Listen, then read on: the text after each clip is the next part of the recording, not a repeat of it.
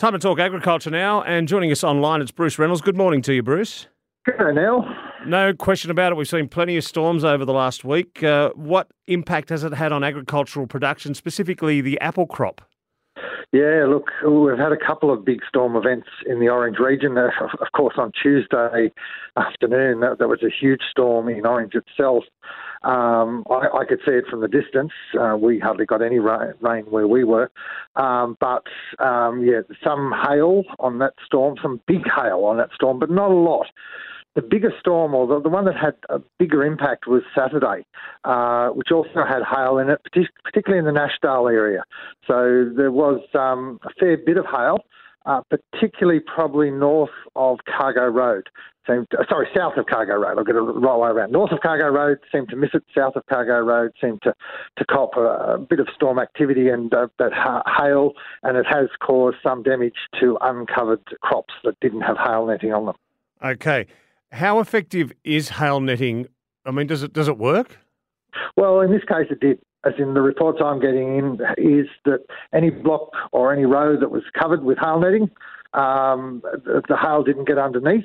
So yeah, the fruit was protected. Where there was no hail netting, uh, there has been some damage. But again, um, the, the producers are on, on, those small sections that weren't netted, I think because most of the, the fruit is netted in the district these days, it's still in production, um, that, yeah, they'll do some um, thin, thinning or picking to, to get any damaged fruit off the tree before um, the harvest comes up, which is not long away. We're only probably a couple of weeks away, maybe three weeks away from uh, picking galas in this area. Okay. All right, uh, let's talk about fires. After our talk last week, we saw a few fires across the area. Any major ones?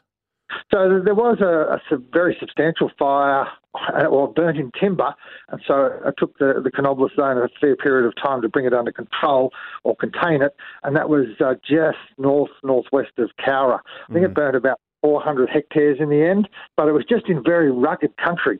Uh, and it actually uh, ignited just after we, we talked um, last week, uh, last Thursday. So it started, but it, it took to earlier this week before they actually controlled or contained that fire and controlled it. So, but there have been a lot of other lightning strikes. Um, look, on Tuesday afternoon, I believe there, particularly in the Bathurst area, um, there were a lot of lightning strikes that started fires. And there's still a risk, even today, as it starts to warm up after yesterday's cooler conditions, that there may be lightning strikes that still ignite. The one good thing is with lightning trackers these days, you can pretty well say, keep an eye on where the, the lightning activity was, and I'm sure there'll be some aerial surveillance as well as observation. So if you do see smoke rising um, from an area, as in better off to call Triple O and report it, um, and hopefully, um, yeah, that uh, no substantive fires take off after the storms have finished passing through. Yeah, absolutely. Uh, interesting that we are getting so many storms this time of the year. Normally, it's an October thing. Is that would that be fair to say? Uh, yeah, look, as in October, November through to December is your normal heavier storm season. But at this time of the year, you can still get severe storms. As in, during the summer period, you seem to get those very severe thunderstorms with convection. Uh, and there was a trough that did pass through, or a couple of troughs that passed through in the in the last week.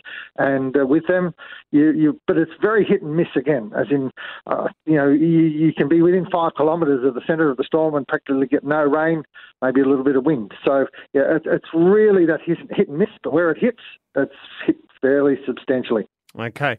Uh, let's turn our attention to the cherry crop. Now, finally, uh, you, last cherry crop, you've been able to have a bit of an analysis of it. Uh, what were the yields like? Well, overall in the district, it looked about two thirds of normal, around that 60, 65% um, yield of normal. Fruit size was bigger, but I, I was speaking with one orchardist just over a week ago, and he told me he had about 10% of his normal crop. So it was patchy. Some people probably had a little bit more than that 65 or so percent. Uh, some people, as I just mentioned, had much less, but overall, about that, that 65% mark, which is uh, okay, and the fruit size was pretty good, which, and you get paid for, for fruit size, which is a, a good thing, I suppose you could say. And what were the prices like after Christmas? So yeah, the market did come back a little bit, but look, overall, the feedback I've got again from orchardists was that they were pretty good. So they were reasonably happy. There was concern that once we got into the new year, that the market would come back heavily.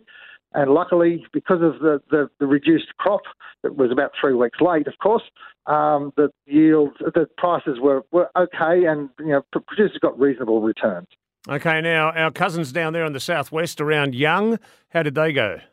I've had it described to me as superb year. Yields were down, like like orange, so both, both areas were down, but they had the pre-Christmas market, and that's where prices were very, very good because of the lower yields. Victoria had a very light crop this year, so there was a shortage of cherries around Australia, and so young young capitalised, I suppose you could say. So they call themselves the uh, the cherry capital, and I think mm. they capitalised this year, or were lucky to capitalise on high prices and reasonable quality fruit.